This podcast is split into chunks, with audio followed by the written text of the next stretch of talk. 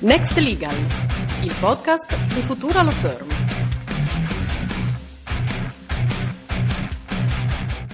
Buongiorno a tutti, siamo qui eh, in questo eh, podcast odierno per parlare del Benefit Manager. Io sono Emanuela De Sabato e sono qui con Marco Cassinera. Grazie Emanuela per l'introduzione. Questa puntata appunto sarà dedicata a, a, una figura, una figura importante che è quella dell'Impact Benefit Manager. Ehm, figura che troverete nomata in, come Benefit Officer eh, o Benefit Manager semplicemente responsabile eh, di impatto, eccetera. Eh, ma in realtà eh, per noi è una figura molto precisa. Impact Benefit Manager, colui che in qualche modo si deve fare carico di gestire eh, il tema del, eh, del, della gestione del, come manager di tutti i processi benefit all'interno di una società benefit. Quindi questa è una puntata che segue eh, le due precedenti che Emanuele ha già condotto eh, sul tema del, eh, delle società benefit. Allora Emanuela, eh, mi aiuti a definire eh, questa figura eh, del benefit che per semplicità noi chiameremo benefit manager?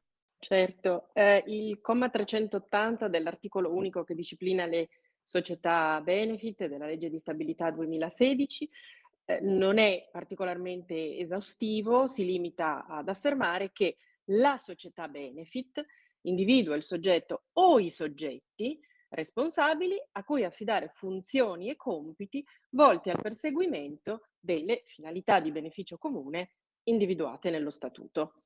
E finisce qui come obbligo di legge per una società benefit. Quindi ci deve essere qualcuno che si deve prendere carico di, queste, di, queste, di questi aspetti, giusto? Questo significa che eh, questa persona ha un ruolo ben preciso e non può limitarsi ad essere, ehm, come dire, un, lo, mi prendo in carico questa responsabilità perché è, definito, eh, è definita nello statuto. Eh, in realtà è, una, è, una, è un ruolo eh, che diventa importante e vediamo insieme sì. perché diventa importante. Nel, um, innanzitutto ha, dei, ha, delle funzioni e dei compiti, giusto? E, sì. Ed è un, in qualche modo eh, deve fare qualcosa, quindi non si tratta semplicemente di dire eh, di prendersi carico da parte di un amministratore o da un membro del consiglio, va bene, lo faccio io, faccio io il benefit manager. In realtà questo manager eh, deve fare il manager, deve gestire eh, una serie di, di attività.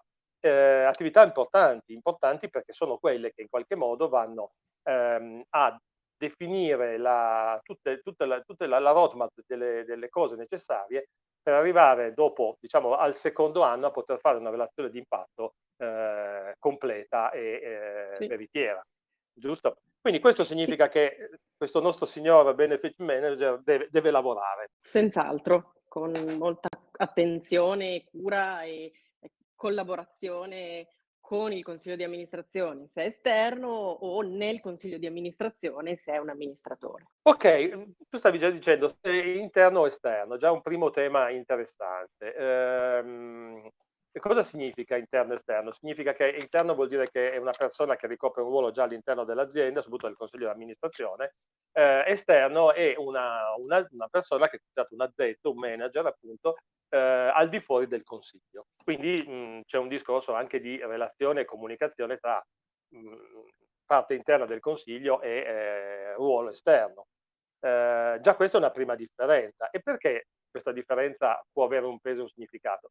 Dal mio punto di vista, eh, sarò magari molto semplicistico, ma immagino che un amministratore delegato un, o un membro di un consiglio che, che abbia già delle, eh, degli, degli, incarichi eh, non abbia molto tempo da dedicare eh, a eh, monitorare tutte le attività che devono essere monitorate e a seguirle e soprattutto magari non, ha, non ha neanche le competenze per poterlo fare, le conoscenze per poterlo fare. Eh, questo, questo, magari è uno dei motivi, potrebbe essere per me uno dei motivi per cui è interessante eh, coinvolgere una figura esterna eh, a svolgere questo tipo di, di ruolo. Eh, cosa ne pensi, Manuela? Sì, sono d'accordo. Se poi consideriamo che il ehm, eh, benefit manager ha appunto un ruolo di monitoraggio, supporto, supervisione, insomma, rafforzamento ehm, dei compiti di chi materialmente gestisce la società, allora anch'io sono d'accordo che, ehm, possa essere un soggetto esterno al CDA. Se e e può anche andare benissimo, è un consigliere di amministrazione, allora forse sarebbe utile appunto che, ehm, avesse solo deleghe e competenze legate a questo specifico, ehm, argomento, a questa specifica materia e non dovesse dedicarsi anche a tutto il resto, anche perché se no poi c'è c'è confusione, ecco, non posso monitorare me stesso o essere supporto di me stesso. Quindi senz'altro, che sia amministratore o no, meglio che abbia proprio solo questo ruolo. Quindi questo ruolo o questa delega. E, Sì. a questo punto tu dicevi deve essere una persona, ehm, in qualche modo formata, preparata a farlo, a ricoprire questo ruolo. Non basta dire: "Okay, mi prendo in carico, ehm, il tema". Ehm, ora, mhmm, vuol dire che noi stiamo parlando di una ehm, di un ruolo professionale. In qualche modo si sta defi definendo quelli che sono, come dire, gli ambiti di un vero e proprio ruolo professionale. Il benefit manager potrebbe diventare, ehm, una figura, mhmm, quasi pari a al all'information ehm, manager o a ruoli di questo genere che ormai son stati, più che accettati e definiti nei nei negli ambiti a organizzativi. Ehm, quindi questo significa che bisogna prepararla questa persona. In qualche modo, Certo. uhm, bisogna dotarlo di tutte quelle conoscenze e competenze che sono utili a svolgere la sua funzione. Soprattutto perché, a mio avviso questa questa figura acquisisce, una volta che sia formata e sia, ehm, organizzativamente, ehm, collocata, ehm, e possa funzionalmente, ehm, compiere il il suo ruolo, diventa una figura strategica. Diventa perché diventa un valore stesso, ehm, che va a sommarsi al valore che è di per sé la scelta di diventa di essere diventata o diventare, ehm, società benefit. Allora, il perché prepararlo, ehm, la risposta al perché preparare questa persona, ehm, è in questa in questa in questa logica. Bisogna che questa persona possa, ehm, estrarre, ehm, tutto quello che è di valore e, mhmm, possa portare la la società che ha fatto la scelta di essere benefit, ehm, nel migliore dei modi a quelli che sono, ehm, gli obblighi in definiti, quindi, ehm, la relazione, quindi, ehm, le attività di comunicazione, quindi le attività di reportifica con il con il consiglio, eccetera. Allora per far diventare questo ruolo, ehm, importante e strategico, dobbiamo dargli conoscenza. Dargli conoscenza significa io provo a tracciare, Manuela, un un percorso, no, mi immagino Sì? questo questo benefit manager che cosa deve sapere, che cosa deve sapere. Ehm, beh, innanzitutto deve sapere che cos'è una società benefit e quali sono le caratteristiche di una società benefit e di conseguenza quali sono gli ade gli adempimenti che questa società deve compiere, giusto? Sono d'accordissimo, proprio E è, ehm, la base. E oltretutto deve avere ben chiara qual è la ehm, ehm, quali sono le linee previste nel nel nello statuto, ehm, de che hanno Eh che sì. ha scelto il CDA, che ha scelto, ehm, la società, di di di seguire insomma, di perseguire per nel nel suo voler essere società benefit. Devono essergli molto chiare queste, perché diventa la sua missione, diventa la suo il suo compito istituzionale da perseguire.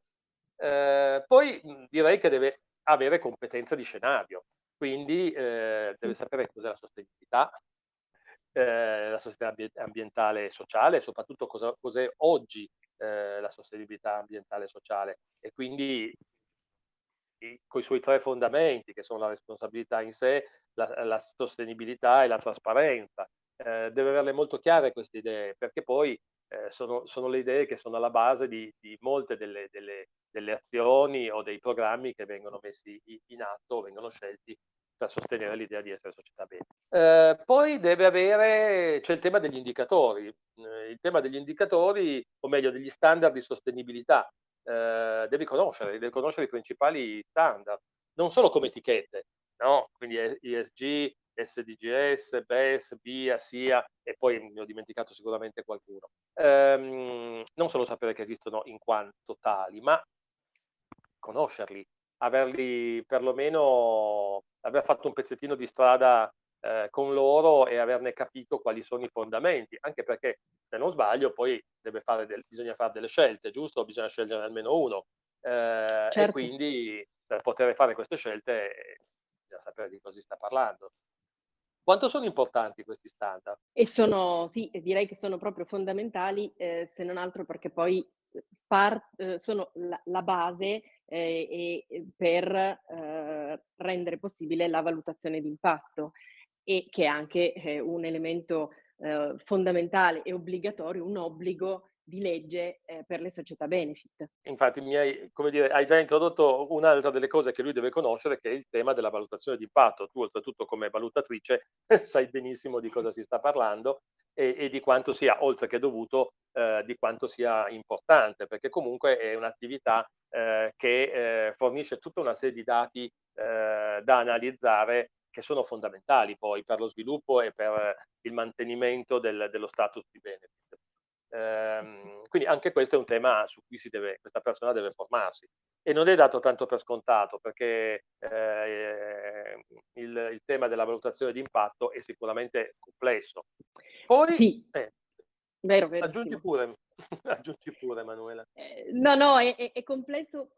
Quello che io noto della valutazione di impatto è come sia ancora ehm, se ne parla tantissimo, ehm, ma è ancora una materia fluida che richiede continui approfondimenti, continue comprensioni, ehm, e quindi, mhmm, non c'è, come dicevi proprio tu, non c'è nulla da dare, ehm, per scontato. Una preparazione focalizzata su questo sarebbe molto, molto auspicabile.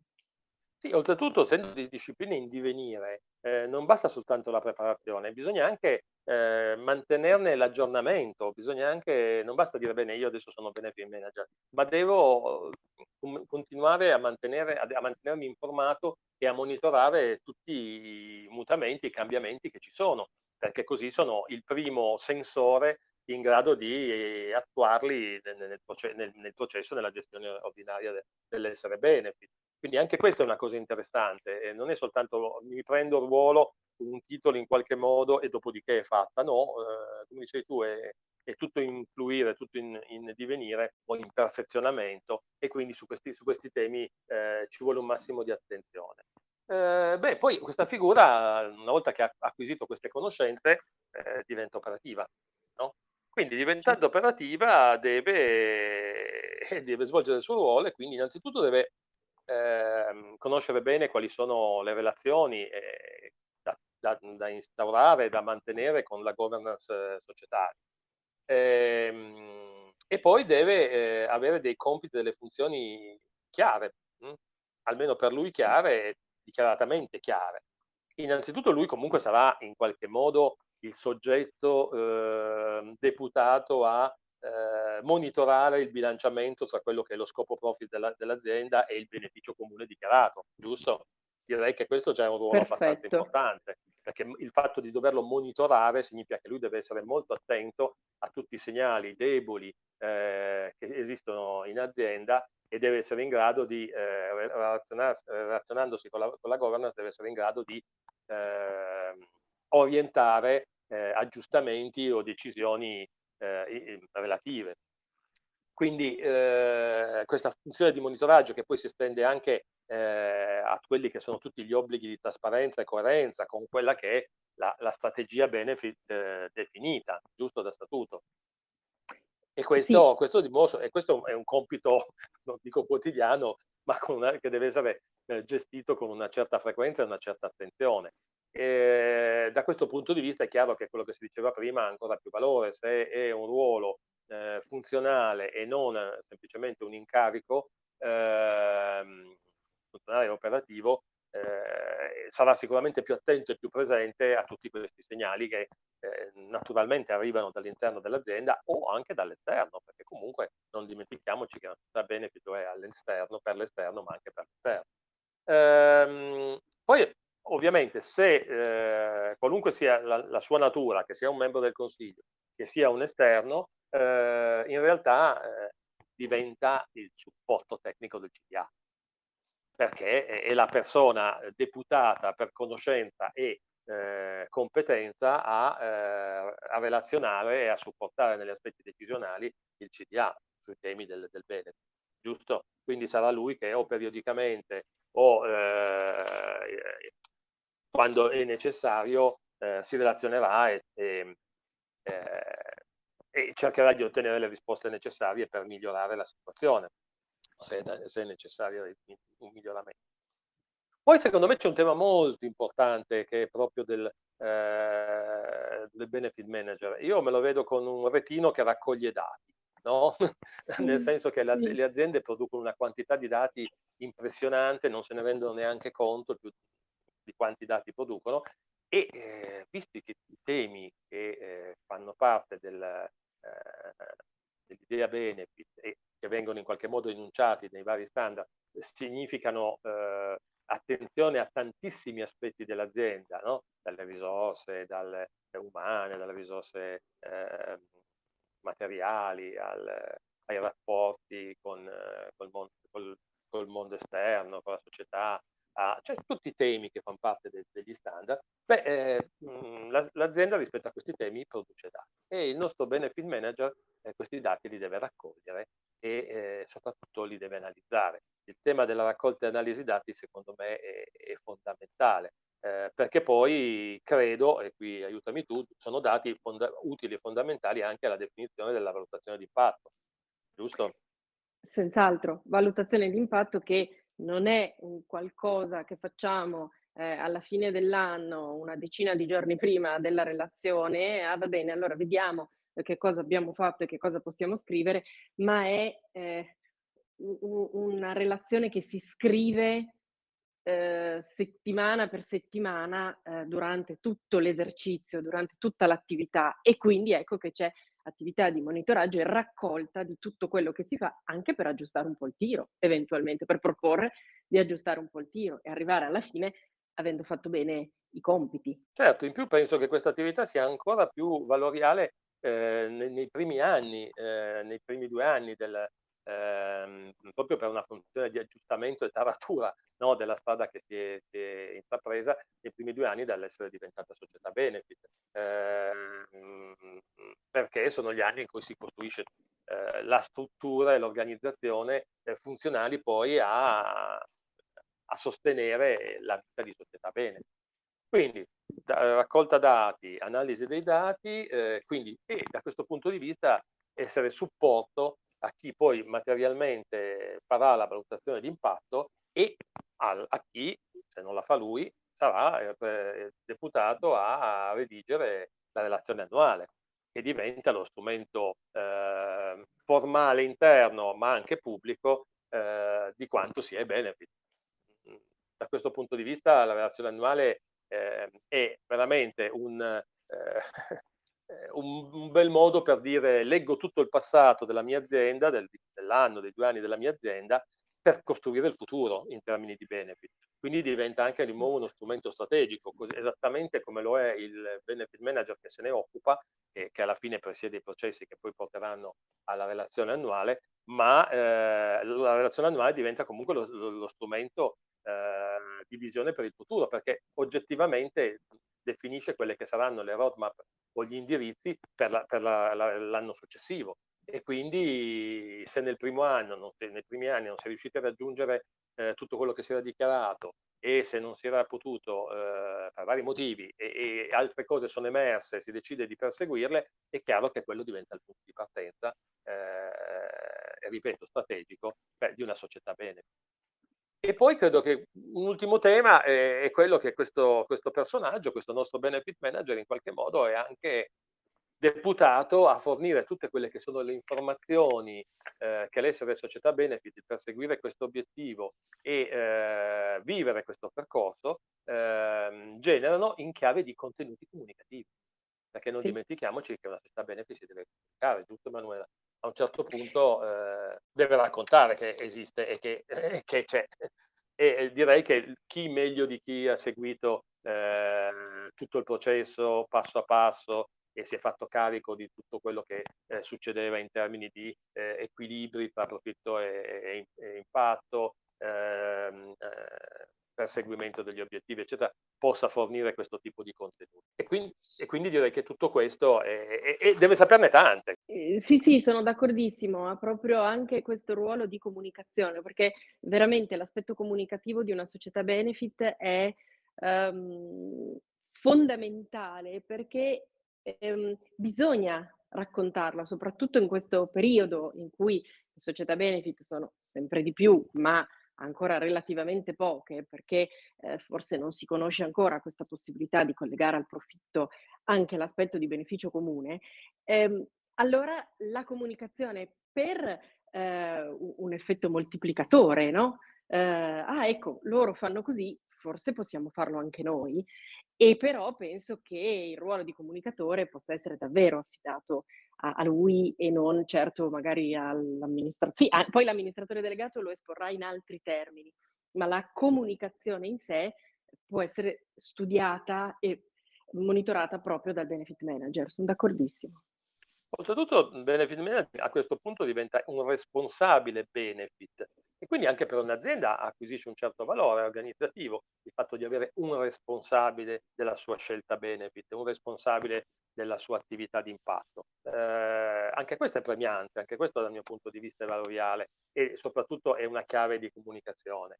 Eh, banalmente, se anche solo un esterno, un giornalista o qualcuno eh, vuole, vuole, intervistare chi si occupa di, eh, di sostenibilità e di, e di, questi temi all'interno de, dell'azienda, beh, il responsabile Benefit potrebbe essere il deputato a svolgere questa funzione quasi di relazione esterne sul tema.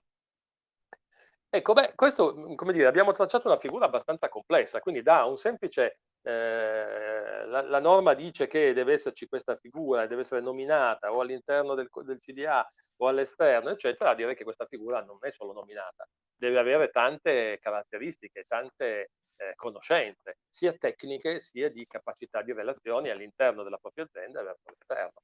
Quindi un vero e proprio ruolo possiamo dire, che si, si, si, definisce. Io vedo anche, tra l'altro, che questo ruolo possa avere delle, dire, un, un seguito, possa avere dire, dei momenti di, di, di upgrading. Eh, si è parlato di, di, valutazione di impatto, eh, bene, magari il nostro eh, benefit manager che inizia eh, questo ruolo all'interno del, del, della società potrebbe anche upgradarsi diventando eh, valutatore di impatto. È possibile questo che sto dicendo?